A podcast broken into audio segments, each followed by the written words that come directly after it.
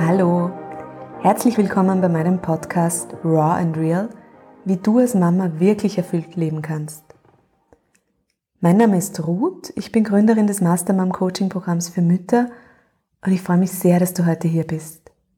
Auf diesem Podcast geht es um dich und wie du mit viel Leichtigkeit und Energie Mama sein kannst.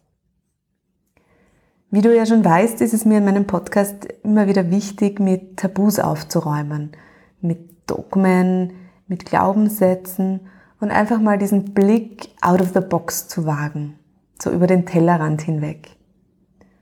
Und dabei immer wieder zu erkennen, es gibt kein generelles richtig oder falsch.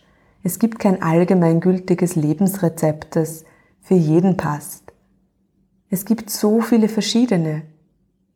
Und du darfst dich für das entscheiden, das dir und deinen Visionen, deinen Werten und deinen Bedürfnissen entspricht.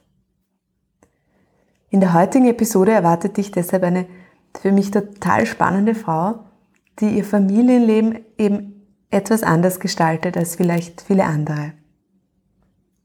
Sigrid Haubenberger-Lamprecht hat ursprünglich Architektur studiert und heute dient sie, wie sie sagt, in ihrem Malort in Wien, Kindern und Erwachsenen beim Malspiel.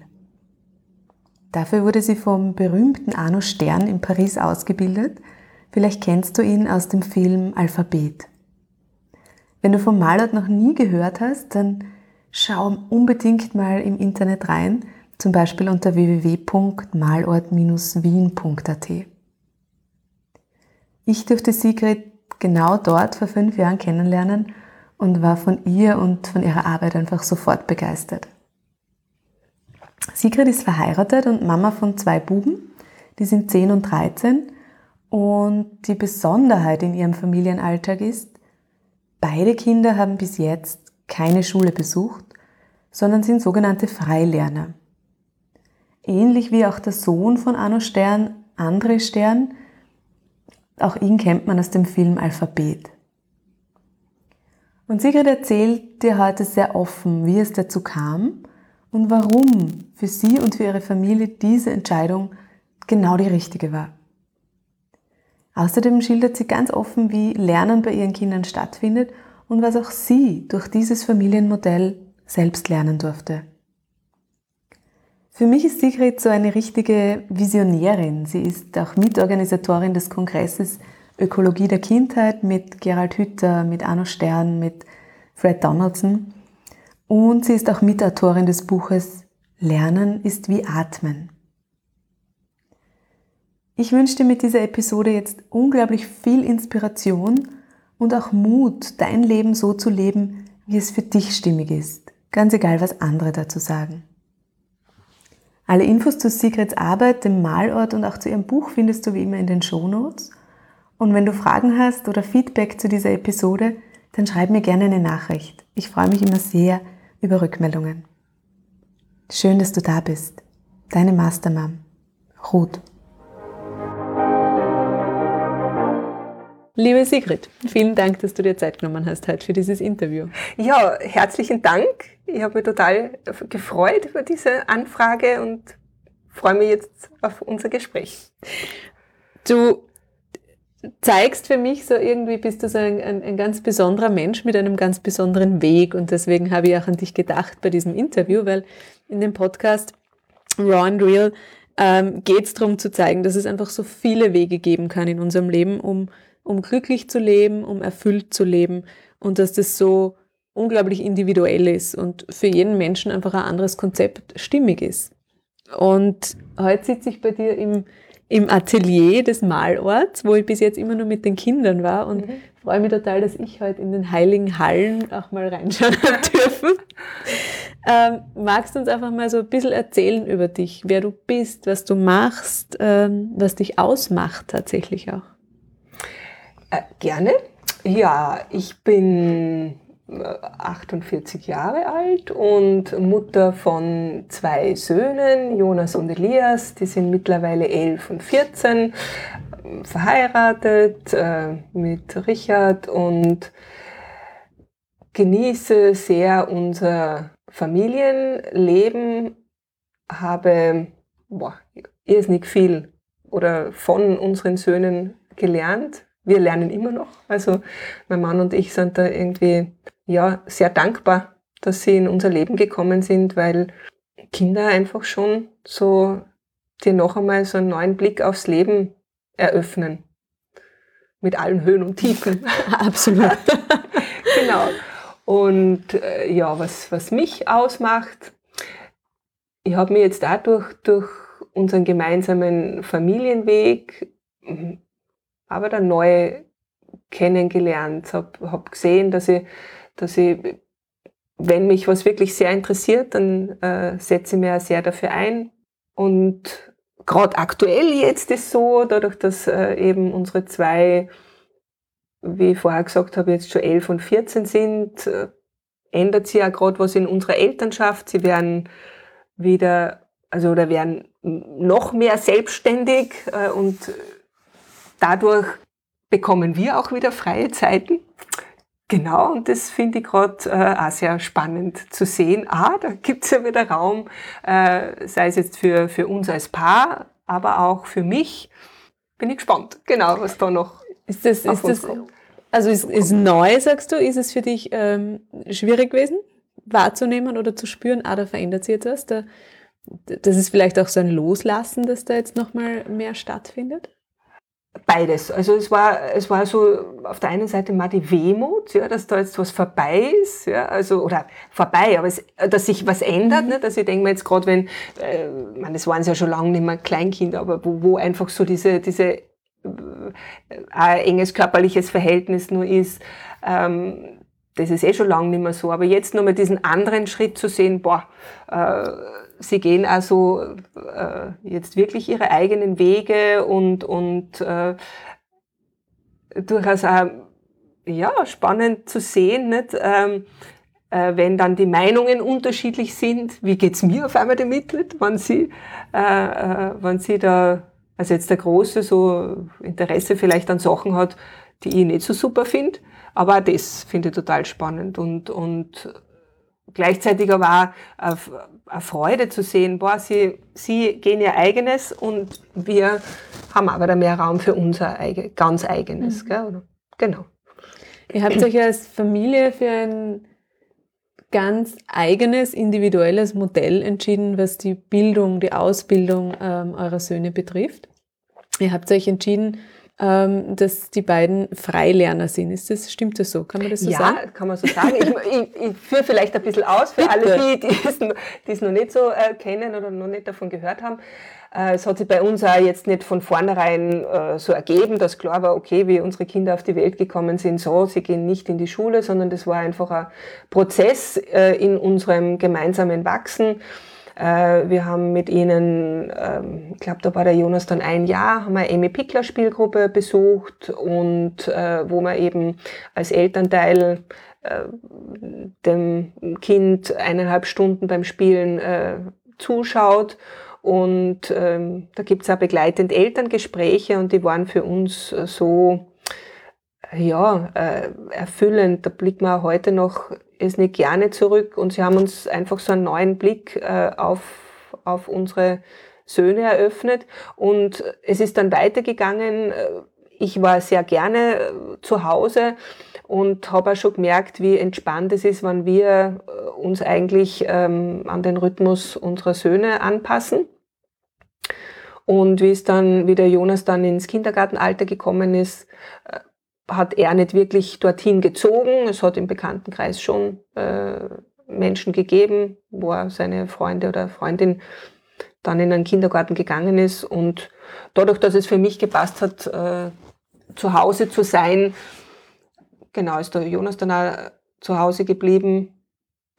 Und genau, und das ist dann einfach weitergegangen. Und wie die Schulpflicht dann da war, war dann auch klar, okay, das werden wir jetzt da zu Hause sozusagen dann beschreiten oder bestreiten. Wichtig auf dem Weg war also ich habe da mehrere Inputs bekommen. Ich habe vor bald 10 Jahren die Ausbildung zur Malort dienenden Person bei Arno Stern gemacht Und im Zuge dieser Ausbildung hat er von seinem Sohn erzählt, vom André. Der hat damals auch, es war ziemlich die Zeit, wo das Buch rausgekommen ist und ich war nie in der Schule. Und habe dann das Buch gelesen, auch ein anderes Buch, Olivier Keller, Denn mein Leben ist Lernen. Und da werden auch Familien porträtiert, die diesen Weg gegangen sind mit ihren Kindern. Und das war so, da habe ich mich total angesprochen gefühlt, gell, und habe mir gedacht, ma, so mag ich auch mit unserer Familie leben. Mein Mann war da noch eher skeptisch, nicht? Und dann haben wir uns aber mal entschieden, dass wir uns das anschauen. Es ist ja in Österreich möglich. In Österreich gibt es keine Schulpflicht, sondern eine Unterrichtspflicht. Also man kann auch, sozusagen die Kinder in den häuslichen Unterricht abmelden. Am Ende des Jahres machen sie dann eine Externistenprüfung. Genau, und das haben wir gemacht und das hat für uns einfach auch gut gepasst. Und habt ihr das damals, ich stelle mir das als sehr große Entscheidung vor, auch eine, die vielleicht von Ängsten begleitet ist oder Sorgen, rein jetzt, werden sie genug lernen, werden sie sozial das kriegen, was sie brauchen. Hat dich das begleitet oder warst du da ganz tief in dir drin überzeugt, dass das einfach für euch genau das Richtige ist und passt?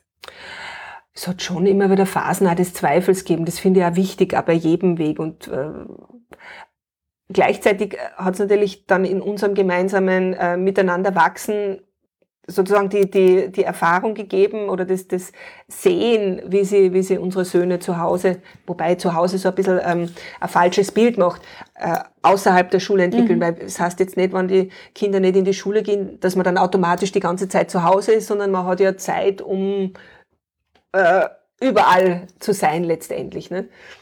Und aber es ist dann einfach gewachsen, genau. Und wir haben dann gesagt, so in der ersten Volksschule, schauen wir uns das einfach an. Es war ja so, oder das ist ja bei jeder Entscheidung so, ich kann immer wieder sagen, okay, ich entscheide mich neu, es war doch nicht das, was ich mir ausgemalt habe oder so. Ist ja jetzt nur so, denke man, nicht? Wenn für irgendwen im Gefüge das nicht mehr passen sollte, dann wird es auch notwendig sein, sich neu auszurichten.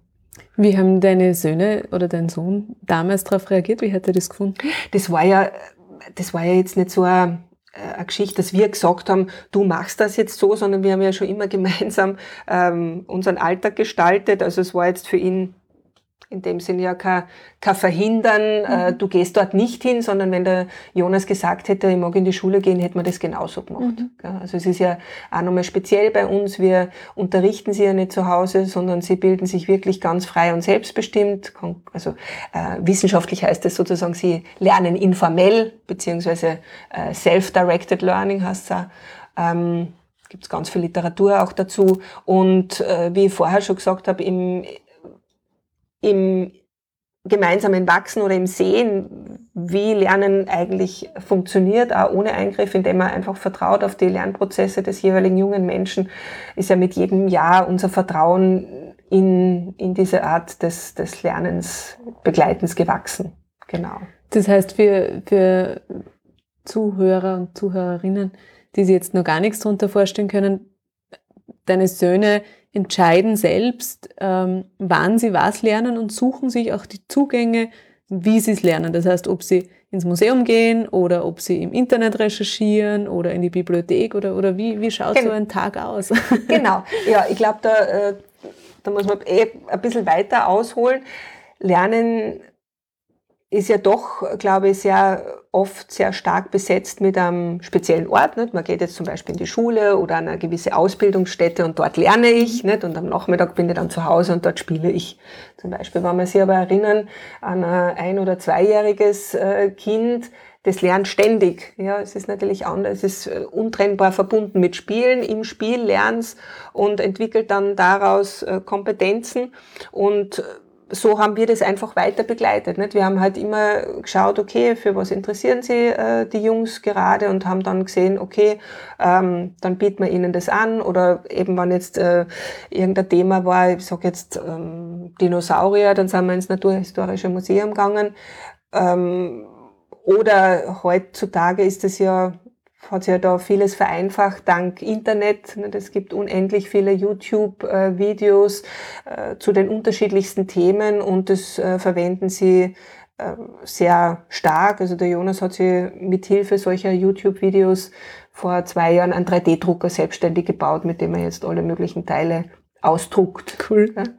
Und so geht es eben weiter, nicht? Aber es ist wirklich, es ist so ein ganz anderer Blick aufs Lernen. Gell? Mhm. Es ist eben, ich sage jetzt, würde da gerne unterscheiden zwischen so dem schulischen Lernen, was, glaube ich, sehr stark in unseren Köpfen verankert ist, wo du dich hinsetzt, mit einem Buch lernst, nicht? Und dir das Wissen sozusagen reinziehst, um es dann vielleicht beim Test auszuspucken. Im besten Fall merkst du es danach oder du vergisst es wieder. Und wenn der Mensch informell lernt, so wie es wir ja alle machen, wir lernen jetzt da in diesem Gespräch, wird das ganz anders verankert, weil es ja mit uns selbst immer zu tun hat. Nicht? Ich merke mir ja das, was mich interessiert, merke ich mir einfach ganz leicht. Wie hat euer Umfeld darauf reagiert? Ich kann mir vorstellen, dass da viel, auch hier wieder vielleicht Ängste oder Unverständnis da war, oder habt ihr ein Umfeld, das gesagt hat, wow, cool, würde ich auch gern machen? Durchaus positiv. Ich glaube, was ja ganz wichtig für uns ist, es ist einfach unser Weg. Mhm. Ja? Und es ist, und ich glaube, dass das dann auch, wenn Fragen kommen und wir in dieser Haltung antworten, dann doch so rüberkommt, dass sie jetzt das Gegenüber, wenn es ganz anders lebt, nicht angegriffen fühlt. Mhm. Ja, ich glaube, das ist auch was prinzipiell was Wesentliches. Das heißt, dir geht es das nicht sehr, bist jetzt nicht dogmatisch in dem, dass du sagst, jeder muss oder jeder sollte, sondern es ist wirklich der Weg, der für euch gepasst hat. Genau, es passt für uns als Familie, und das ist ja oft so das Missverständnis, dass man meint, Freilernen heißt automatisch nicht in die Schule gehen. Nein, es ist eine Haltung dahinter. Wir orientieren uns an unseren Söhnen, und die bestimmen letztendlich, wo sie sich bilden. Mhm. Und sollte das irgendwann einmal in einer Schule sein, werden wir das genauso unterstützen, so wie wir es halt jetzt unterstützen, dass sie sich außerhalb dieser Institution bilden. Freilernen bedeutet auch nicht, weil ich glaube, das ist auch ein Missverständnis, das oft auftaucht, keine Grenzen zu setzen. Überhaupt nicht, nein, überhaupt nicht. Also das erleben wir auch immer wieder, dieses Missverständnis. Ich finde jetzt einen super Hinweis.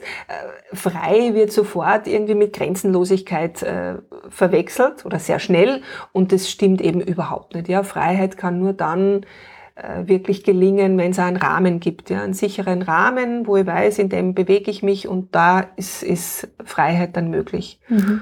Genau, die Naomi Eldert hat das einmal so schön gesagt, Freiheit bedeutet nicht Freibrief. Mhm. Und das finde ich fast gut zusammen. Mhm. Genau, es geht nicht um laissez-faire, es geht nicht um, beschäftigt euch jetzt selbst nicht, sondern wir sind in Beziehung mit ihnen, und genau. Das ist das, was ich auch im Malort bei meinen Kindern selbst erlebt habe bei dir, dass es eben, es gibt ganz klare Regeln, zum Beispiel zum Umgang mit den Materialien und was hier möglich ist und was hier nicht möglich ist. Und trotzdem ist innerhalb dieses Rahmens ganz viel möglich. Genau, ja. Und ich denke mal, das ist vielleicht auch ähnlich bei euch. Ist ein guter Vergleich, genau. Das ist ein guter Vergleich, und ich glaube, da gibt es ganz viele Missverständnisse in der Begleitung mit Kindern überhaupt, nicht? Dass man immer meint, ich habe manchmal so das Gefühl, eben es gibt da diesen Gegensatz. Entweder ich muss jetzt da total streng sein und gar nicht schauen, passt das überhaupt für den, für den anderen, oder aber dann wieder die totale Freiheit und irgendwie überhaupt keinen Rahmen zu bieten, ja, wo dann, es gibt da so ein schönes Bild, glaube ich, wenn man sich vorstellt, man hat eine Platte, und auf der Platte sind Kugeln, und die bewegen sich frei. Und wenn es jetzt keinen Rahmen um die Platte gibt, keinen Zaun, dann würden die Kugeln alle runterfallen. Und das finde ich ein schönes Bild, so als Übersetzung für das. Ja, stimmt. Genau. Kann man sich tatsächlich was vorstellen. Genau, runter. Weil egal wie dann die Platte bewegt, durch den Rahmen können sie die Kugeln dann auch frei da bewegen. Ganz viele Dynamiken möglich. Genau, ja. Mhm. Weil wir den Malort jetzt schon angesprochen haben, der Malort ist vielleicht auch was viele gar nicht kennen. Kannst du mal in so ein paar Worten erklären, was ist der Malort? Ja, gerne. Der Malort ist ein geschützter Raum, wo Menschen unterschiedlichen Alters kommen, einmal in der Woche für 1,5 Stunden und sich ihrem Malspiel hingeben. Arno Stern, bei dem ich die Ausbildung gemacht habe, hat das entdeckt. Er hat Ende des Krieges mit Anfang 20 die Aufgabe bekommen, Kinder malen zu lassen, hat das getan und ist dann draufgekommen, da fließen immer wieder ähnliche Gebilde auf die Blätter, wenn man Kinder einfach malen lässt. Hat dann auch Forschungsreisen dazu angestellt und ist so auf die Formulation draufgekommen. Es gibt nämlich auch bei indigenen Völkern, die nun nicht beschult wurden oder sozusagen genau von unserer Kultur nichts wussten, sind ähnliche Gebilde aufs Blatt geflossen. Und diesem Ausdruck hat er den Namen Formulation gegeben. Und es hat damals ja noch nicht die Forschung der Embryologie gegeben, aber es ist ja bestätigt, dass es ein Körpergedächtnis gibt. Und über das Malspiel ist es auch möglich, an diese unbewusste Erinnerung anzudocken. Es braucht aber dafür, wie gesagt, diesen geschützten Ort, der frei ist von Bewertung. Der Raum schaut dann so aus, er ist ohne Fenster nach außen. In der Mitte steht ein Palettentisch mit jeweils 18 Farben und zugeordnet sind jeweils 3 Pinsel und die Malenden malen stehend an der Wand. Es wird ein Blatt dort aufgehängt und sie pendeln dann praktisch zum Palettentisch, holen sich ihren Pinsel mit der jeweiligen Farbe, gehen wieder zu ihrem Blatt an der Wand und ziehen dort ihre Spur. Und wie ich vorher schon erwähnt habe, das Besondere ist auch noch einmal, dass es altersgemischte Gruppen sind, das auch als Unterstützung, damit die Bewertung möglichst draußen bleibt. Und meine Rolle ist die der Dienenden. Ich schaue, dass der Raum vorbereitet ist, bevor die Malenden kommen, dass eben Pinsel und Farben vorbereitet sind. Ich bediene dann die Menschen, ich hänge ihnen das Blatt auf, ich achte darauf, dass sie sorgsam mit dem Material umgehen. Wenn die Reißnägel im Weg sind, tue ich es versetzen. Genau, und schau einfach, dass es jeden in diesen 1,5 Stunden so gut geht, dass er sich bedingungslos seinem Malspiel hingeben kann. Genau, und das Ganze, man entscheidet sich dann, das ist auch wichtig, es braucht nämlich seine Zeit, um ins Malspiel einzutauchen, daher entscheidet man sich für ein gesamtes Schuljahr, kommt dann wöchentlich und genau, taucht dann ein in seine ganz eigene Spur, seinen ganz ureigenen Ausdruck. Mhm. Genau. Das ist ganz spannend, weil du wirklich auch dieses Dienende, so ein bisschen, also betonst auch, ja. Mhm. Du bist nämlich nicht die Leiterin, also sagst du auch ganz bewusst, du bist nicht die Malort-Leiterin, sondern du bist Malort-Dienende. Dienende hat fast in unserem Sprachgebrauch so ganz wenig Raum, finde ich, das hört man ganz selten, beziehungsweise oft sogar ein bisschen eher negativ besetzt. Mhm. Ja. Was steckt da dahinter? Also was, wie hat Arno Stern das gedacht? Ja, für mich ist es einfach so, wenn ich diene, dann habe ich keine Ansprüche an mich, sondern ich bin diejenige, die wirklich schaut, dass es den Malenden für diese 1,5 Stunden, wie ich vorher gesagt habe, gut geht und sie sich da fallen lassen können letztendlich. Mhm. Genau. Und ich erlebe diese dienende Rolle aber irrsinnig bereichernd. Aber es stimmt, es entspricht nicht unserem sagen wir mal, gesellschaftlichen Ansprüchen oder sowas. Ne? Das ist eigentlich entgegengesetzt. Ja. Ne? Also, dass man aus dem Dienen auch schöpfen kann für sich. Das ist ein schöner Gedanke. Ja. Tun wir Mütter eigentlich jeden Tag? Ja, unbedingt. Wir sind als Mütter ganz oft die Dienende. Ja, genau.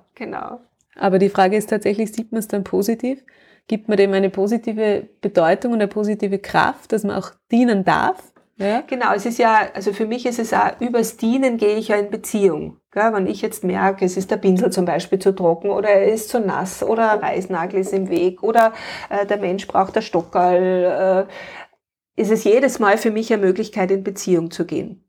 Und ich finde es jetzt gerade schön, diesen Schwenk, den du gemacht hast, aufs Muttersein, weil das habe ich auch noch nicht vollzogen, aber es ist das, genau. Und es ist aber im Alltag gleich ganz was anderes oft, genau. Also ich denke mir jetzt gerade, vielleicht ist das Bewusstsein, es ist natürlich da ein spezieller Raum, ne? Das ist für eine begrenzte Zeit, gell? Und als Mutter sind wir doch 24 Stunden zur Verfügung. Ja, das ist, glaube ich, auch die Herausforderung. Absolut, und auch die Frage der Wertschätzung hier passiert natürlich Wertschätzung auch von außen, von den Kindern und den Eltern, die sehr klar definiert ist. Vielleicht müssen wir Mütter uns manchmal erlauben, diese Wertschätzung stärker zu spüren. Ja, ich glaube überhaupt, also ich würde es ja nicht so sehr jetzt nur auf uns Mütter beschränken, sondern überhaupt auf Familienarbeit, Familiensein oder also Familienarbeit oder überhaupt Beziehungsarbeit. Arbeit ist auch schon wieder so ein besetztes Wort, aber überhaupt so dieses, ich habe jetzt kürzlich, wo waren das? Gibt's ja immer, also Cartoons, nicht? Alte Frau ist irgendwie. Es geht um ihre Rente, nicht? Na, was haben sie denn das ganze Leben gemacht, nicht? Ja, sie war für ihre Familie da und die Kinder und dann die Enkelkinder und so. Naja, ist ja gut und schön, aber für die Rente reicht es nicht, nicht? Und ich glaube, das fasst ganz gut zusammen, gell? Das, wie sehen wir diese ganzen zwischenmenschlichen, unter Anführungsstrichen, Arbeiten, die jeder von uns, derzeit meistens Mütter noch, aber machen, die aber notwendig sind für unser Zusammenleben, oder? Sehr, sehr wichtig. Genau, ja eben, das ist ja die Basis. Also, und von den Männern genauso, nicht? Ja, vielleicht ein guter Impuls, um darüber mal nachzudenken, über unsere eigene, vielleicht ja dienende Rolle und welche Wertschätzung wir da durchaus geben dürfen. Für die noch nie im Malort waren, also ich bin zu dir gekommen, glaube ich, als mein Sohn 2,5 war oder gerade 3.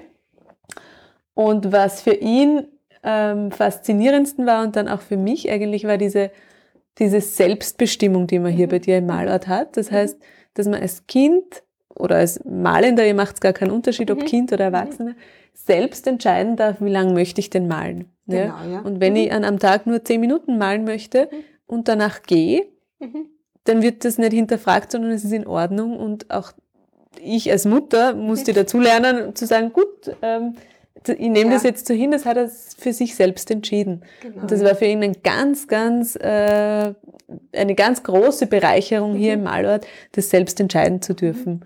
Das heißt, ich empfehle wirklich jedem, egal ob erwachsen oder Kind, das mal auszuprobieren und mal wirklich herzukommen, weil man so sein darf. Das ist so ein Geschenk, das du hier machst, finde ich, dass man einfach ganz sein darf, ohne müssen, ohne Erwartungen, ohne Leistungen, und ich glaube, das ist sehr, sehr selten in unserer schnelllebigen und leistungsorientierten Welt. Ja, danke. Das nehme ich gerne an. Ja, also ich stimme dem total zu. Für mich war es auch so, ich mache es mittlerweile jetzt bald 10 Jahre, und für mich ist es immer wieder auch schön zu sehen, genau, oder einen Raum zu bieten, wo jeder oder jede, er oder sie selbst sein kann. Wie wir vorher gesagt haben, es gibt ein gewisses Regelwerk, einen Rahmen, das wird auch vorher in einem Erstgespräch besprochen. Es gibt nämlich dann keine Schnupperstunden, weil es einfach seine Zeit braucht, um ins Malspiel zu kommen.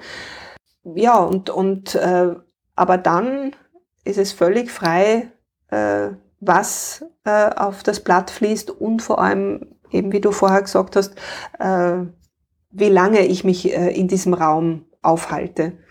Das ist ja gerade bei den Kleinen ganz wichtig, weil, wie du vorher eben auch erwähnt hast, oft sind es nur 5 oder 10 Minuten, aber es ist total schön zu sehen, wenn sie da stehen und sagen, ich bin fertig mit dem Malen für heute, und dann nicht wieder manipuliert wird und irgendwie, na geh, komm, nicht? Ist ja noch Zeit. Ja? Ich bin gerade den ganzen Weg hergefahren. Ja, ja, genau, für nur 5 Minuten. Aber also was ihnen das, bin ich auch fest davon überzeugt, da geben wir ihnen ganz viel mit, wenn sie erfahren, eben, was bedeutet Selbstbestimmung wirklich? Da wird ich gehört. Und für mich passt es jetzt, und da wird nicht nachverhandelt oder nachmanipuliert, ja, sondern ich sage jetzt, ich bin fertig, danke, und wir sehen uns nächste Woche. Genau. Und was auch eine Besonderheit ist, finde ich, und das ist vielleicht auch für die Mamas besonders spannend, ich kenne das von mir, ich habe auch ganz lange Zeit gedacht, ich kann nicht malen, ich kann nicht singen, weil das habe ich in der Schule gelernt. Ja, also, dass ich es nicht kann. Genau, hat man mir gesagt, hat man mir mit Noten auch mitgeteilt. Und das hat sich in mir abgespeichert und manifestiert. Beim Singen habe ich das für mich mittlerweile gelöst. Beim Malen sollte ich vielleicht herkommen, jetzt, weil meine Kinder gerade nicht da sind. Das heißt, in ganz vielen von uns steckt dieses Ich kann nicht malen drinnen. Genau, ja. Ja. Weil immer eine Bewertung auf etwas Gemaltes erfolgt ist. Mhm.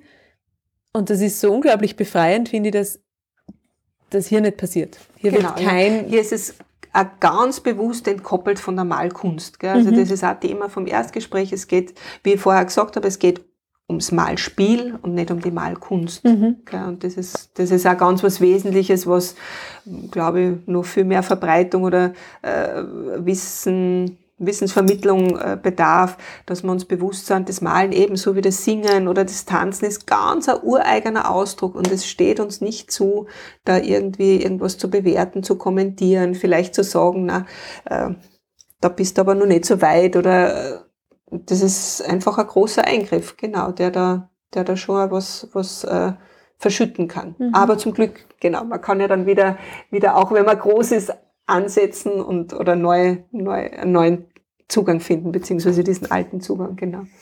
Warum ist Bewertung und Vergleich so wichtig für uns Menschen? Was glaubst du? Du hast dich damit viel auseinandergesetzt.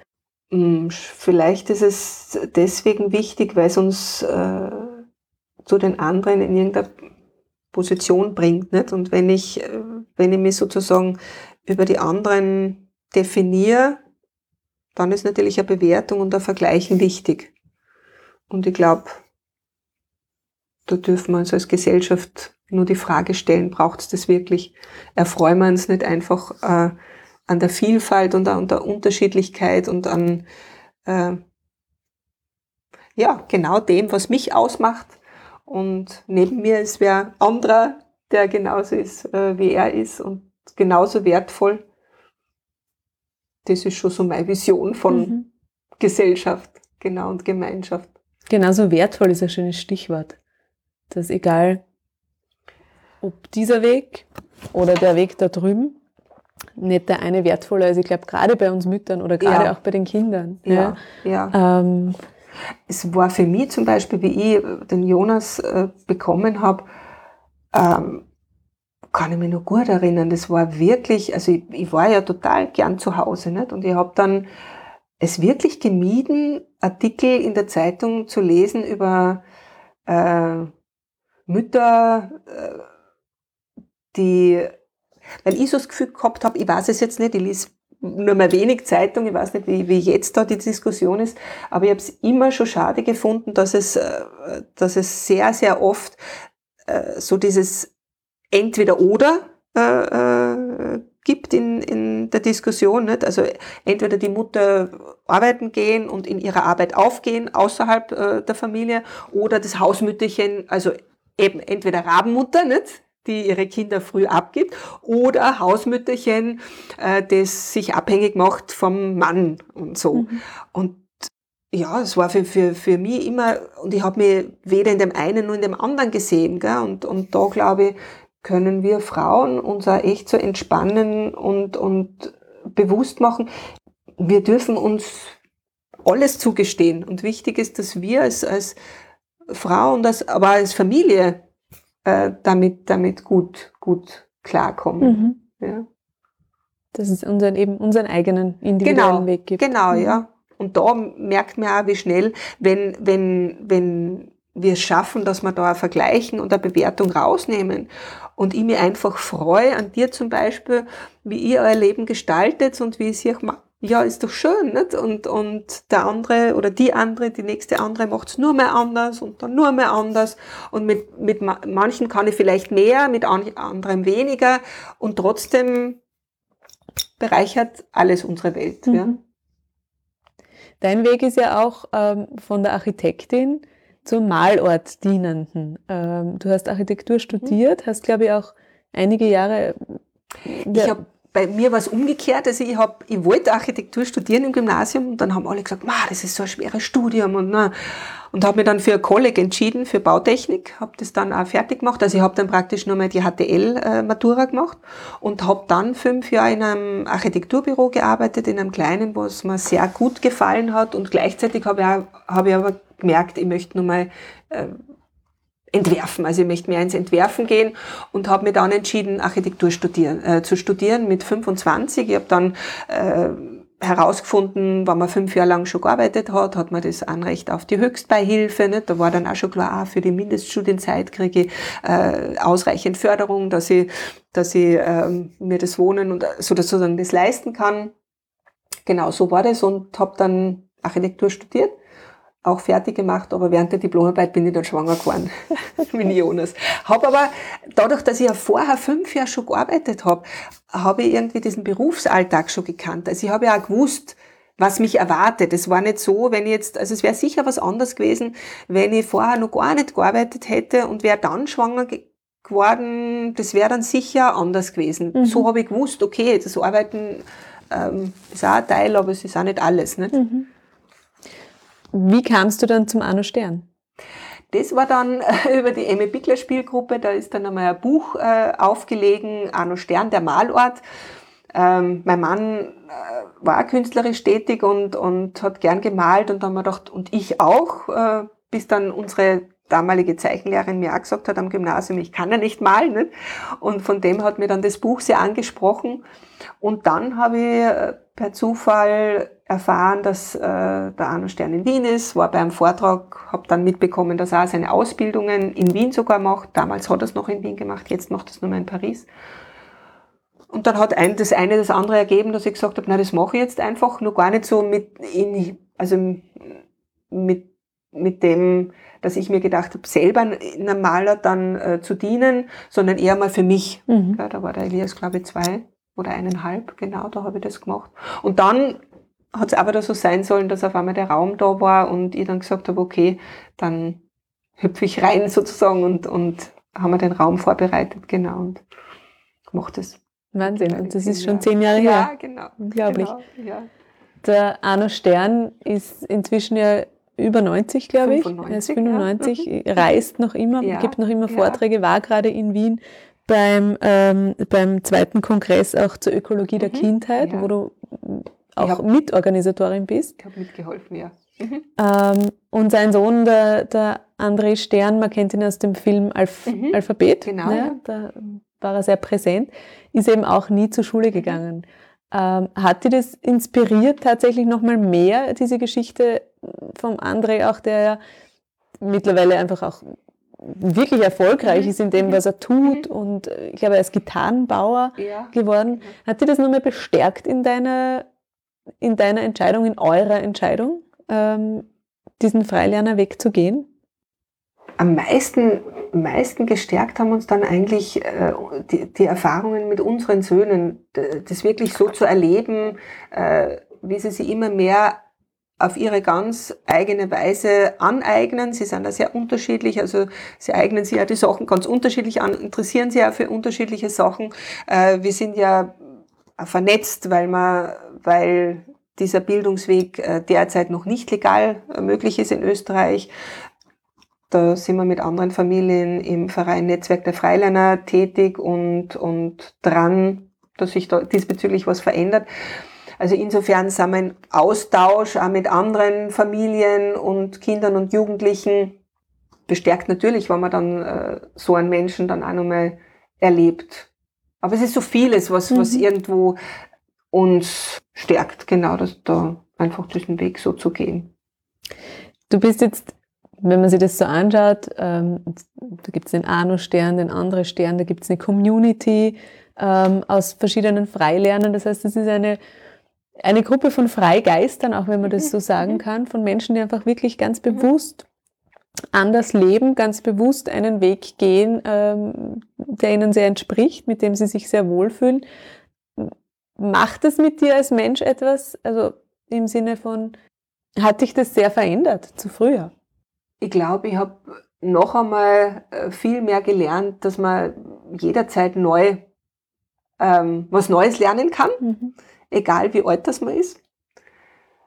Also da nochmal so wirklich so der Blick aufs Lernen, aufs Sein und aber auch natürlich die Beschäftigung, so sich zu fragen, okay, wo geht's hin mit uns allen auf dieser Erde? Was braucht's vielleicht? Nicht? Also wo wir jetzt auch gerade erkennen, oder ich denke mal, das erkennen ja viele, oder? Dass man sich einmal fragt, wie soll es weitergehen? Kann es so weitergehen wie bisher mit dem massenhaften Konsum, mit der Arbeit, die uns oft auslaugt? Ich weiß nicht, wie viel Prozent Burnout-Rate das vorhanden ist. Und da merke ich schon genau, dass da einfach die Kraft auch da ist oder auch das Vertrauen, dass man immer wieder einen Schritt machen kann und Veränderung oder zur Veränderung beitragen kann. Und wenn das nur ein ganz kleiner Schritt ist, das muss ja nichts Großes sein. Ja. Also ich glaube, da kann man sich auch entspannen, dass man nicht immer, keine Ahnung, auf einmal sein ganzes Leben umstellen muss, ja, sondern man kann ja Schritt für Schritt gehen. Genau, Schritt für Schritt, genau. Jetzt ist es bei dir ja schon ein paar Jahre her, dass du Mama geworden bist, aber wenn du so zurückdenkst, was war für dich die größte Veränderung oder auch die größte Herausforderung damals? Kannst du dich erinnern? Boah, ja, ja. Das ist ja echt, also die Mütter, wir werden schon sehr gefeiert, wir Mütter, finde ich. Also, na, was für mich damals echt die größte Herausforderung war, das war, also ich habe mich so auf die Kleinfamilie zurückgeworfen gefühlt, das war echt arg. Also wir sind in Wien, beide, also Großeltern von meinem Mann und von mir sind Bundesländern Oberösterreich, Kärnten, also es war da sozusagen von der Großfamilie niemand greifbar, ob man das jetzt will oder nicht, das kann ja auch was Positives haben, aber und in unserem Freundeskreis waren wir damals die Ersten, die dann, obwohl wir doch schon, ich war Mitte 30, aber wir waren so die Ersten, die damals Kinder bekommen haben, und da zu merken, boah, wie wenig Bewusstsein es gibt, und ich habe es ja bis dato selber auch nicht gewusst, gell? Also das ist mir auch geschossen, wie wenig Bewusstsein es gibt, wenn da so ein kleiner Mensch ist, wie viel Zeit der braucht. Also es war, ich weiß nicht, wir haben uns auf die Geburt vorbereitet, ne? Das war bei beiden eine Hausgeburt und ja, und das war irgendwie danach, haben wir uns keine Gedanken gemacht, ne? Und das war ja dann erst einmal, boah, nicht mehr aufs Klo gehen können für 5 Minuten. Jetzt kann man natürlich sagen, ja, hast irgendwas falsch gemacht, aber es war ja, also so dieses Finden, für mich als Mutter finden, ja, dann, wenn der Jonas geschrien hat, ach, lass ihn schreien, ich habe das nicht übers Herz gebracht, nicht? Also ich habe dann erst, wie der Jonas 2 war, habe ich mal ein Seminar bei der Rebecca Wild noch gemacht, Maurice und Rebecca Wild, ich weiß nicht, ob du die kennst, genau, mit dem in Ecuador vor über 30 Jahren eine Schule gegründet haben, und habe da dann erst erfahren, genau, wie wichtig das Weinen ist, genau. Und wenn man, bei mir war das damals dann, wenn der Jonas geweint hat, ich habe es eine gewisse Zeit lang ausgehalten und dann bin ich voll in die, also da habe ich so eine Wut auf einmal gekriegt, nicht? Und da oder gesagt zu bekommen, ja, das ist der eigene Schmerz, der da auftaucht, wenn man das Weinen hört, ja, das war dann so erleichternd, ja, weil ich war ich habe mich so schlecht gefühlt, nicht? Also da habe ich schon gemerkt, da ist schon viel Nachholbedarf.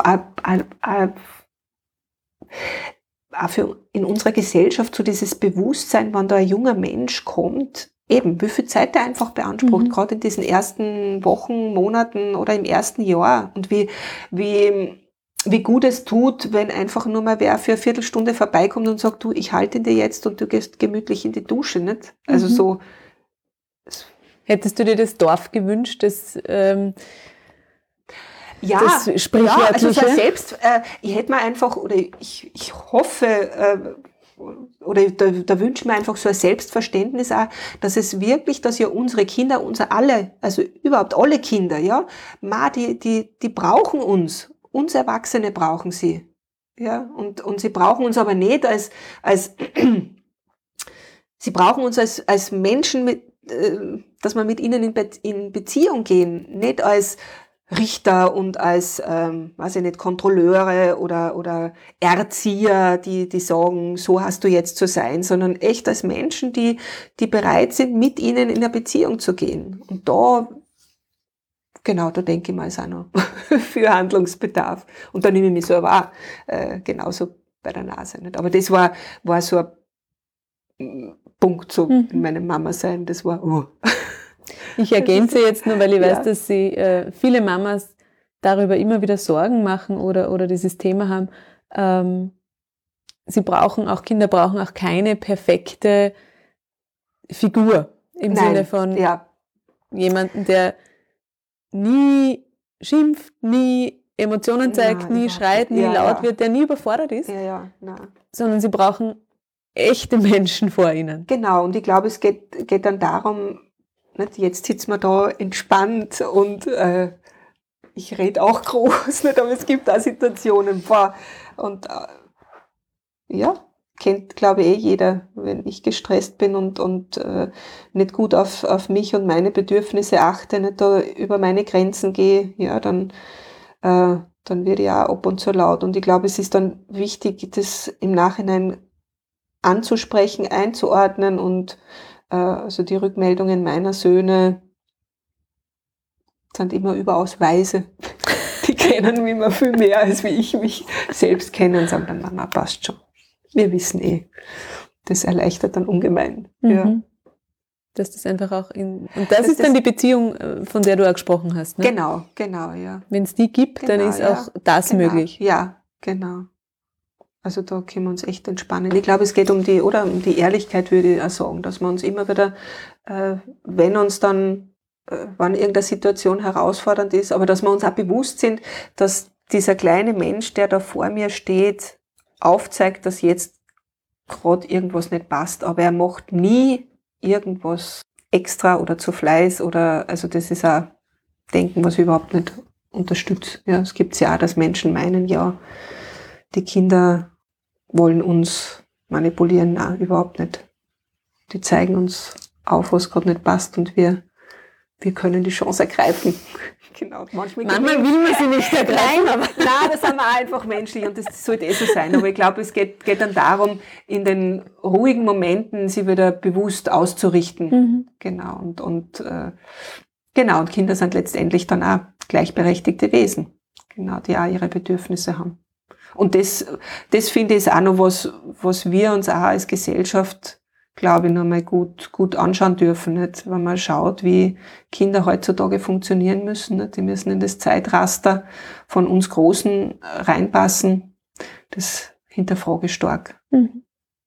Und ich hinterfrage auch, wie oft wir Großen in das Zeitraster irgendeiner Arbeit reinpassen müssen. Ich wollte gerade sagen, ich glaube, das ist ein ganz wesentlicher Punkt, dass wir als Erwachsene, wir haben Bedürfnisse als Eltern, und das Kind hat Bedürfnisse und die Bedürfnisse sind gleichwertig auch, und sie wirklich in ihrer Summe zu sehen und zu sagen, gut, es geht uns richtig gut, wenn wir alle Bedürfnisse zusammentun und schauen, dass wir gute Wege finden dafür, wie immer dieser Weg ausschaut. Genau, ja, unbedingt, ja, genau. Was kannst du den Mamas, was möchtest du den Mamas vielleicht, die da jetzt gerade zuhören, mitgeben noch? Gibt es irgendwas, was du nur loswerden magst? Einen Gedanken, einen Impuls, eine Erfahrung? Spontan kommt mir jetzt einfach das Wort entspannen. Wir dürfen uns alle entspannen. Und loslassen von unserer Erwartung, in irgendeiner Weise perfekt sein zu müssen. Wie gelingt dir das? Wenn es gelingt. Manchmal gelingt es einfach auch nicht. Aber immer wieder mich selbst hinterfragen. Und schon auch, ich hoffe, das nehme ich mal heute mit dann, nämlich das fällt mir jetzt gerade ein, was ich aber da öfter machen kann, mir bewusst einfach nur mehr auf die Couch setzen und den Moment genießen und zu schauen zum Beispiel, was unsere Söhne machen und nicht schon wieder zu sehen, das gehört gemacht und das gehört gemacht und das gehört gemacht, sondern echt so, und wenn das nur 5 Minuten sind, hinzusetzen und zu atmen, bewusst im Moment sein, und so ist es gut. Solltest du es vergessen, kannst du dir diese Podcast-Folge dann anhören. Genau. Das ist ganz praktisch. Sehr gut, genau. Aber ich glaube, das ist etwas, was wir uns alle immer wieder mitnehmen dürfen in den Alltag und immer wieder erinnern dürfen. Meistens sind die Dinge rundherum, die so passieren und die wir für unglaublich wichtig und dringend erachten, beim zweiten Blick gar nicht mehr so wichtig und dringend, wie wir vielleicht glauben.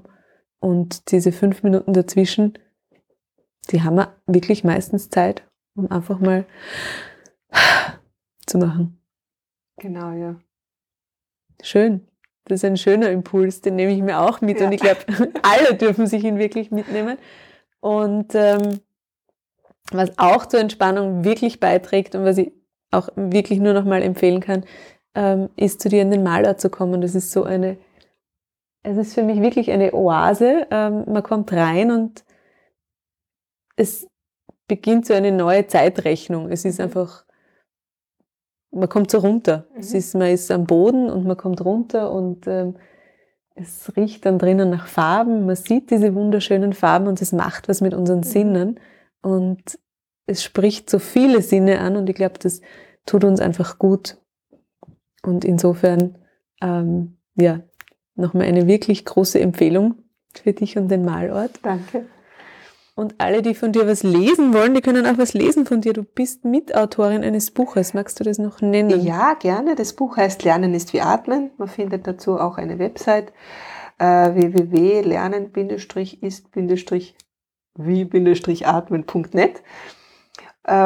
Gudrun Totschnik, Freundin, hatte die Idee, es versammelt Berichte von Eltern, Großeltern, Kindern, Jugendlichen, die hauptsächlich auf dem selbstbestimmten Bildungsweg sind.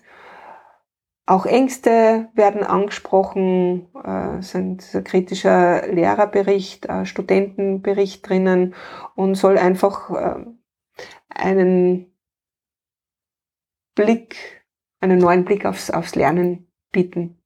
Und es war eine total feine Arbeit. Also auch, ich habe mich irrsinnig gefreut, dass mir die Gudrun angesprochen hat, ob ich Mitherausgeberin sein mag, weil ich habe auch so meine Deutscherfahrungen im Gymnasium. Nicht? Ich bin ja schlecht in Deutsch und konnte das anhand verschiedener Artikel, die ich für das Buch geschrieben habe, auflösen. Abhaken. Ja, genau, auflösen. Das war total schön. Und es war uns wichtig, dass ganz ein vielfältiger Blick da gezeigt wird und schön. Danke. Das heißt, dort auch zum Nachlesen. Sigrid, vielen Dank. Ein sehr inspirierendes und ein bereicherndes Interview in ganz viele Richtungen.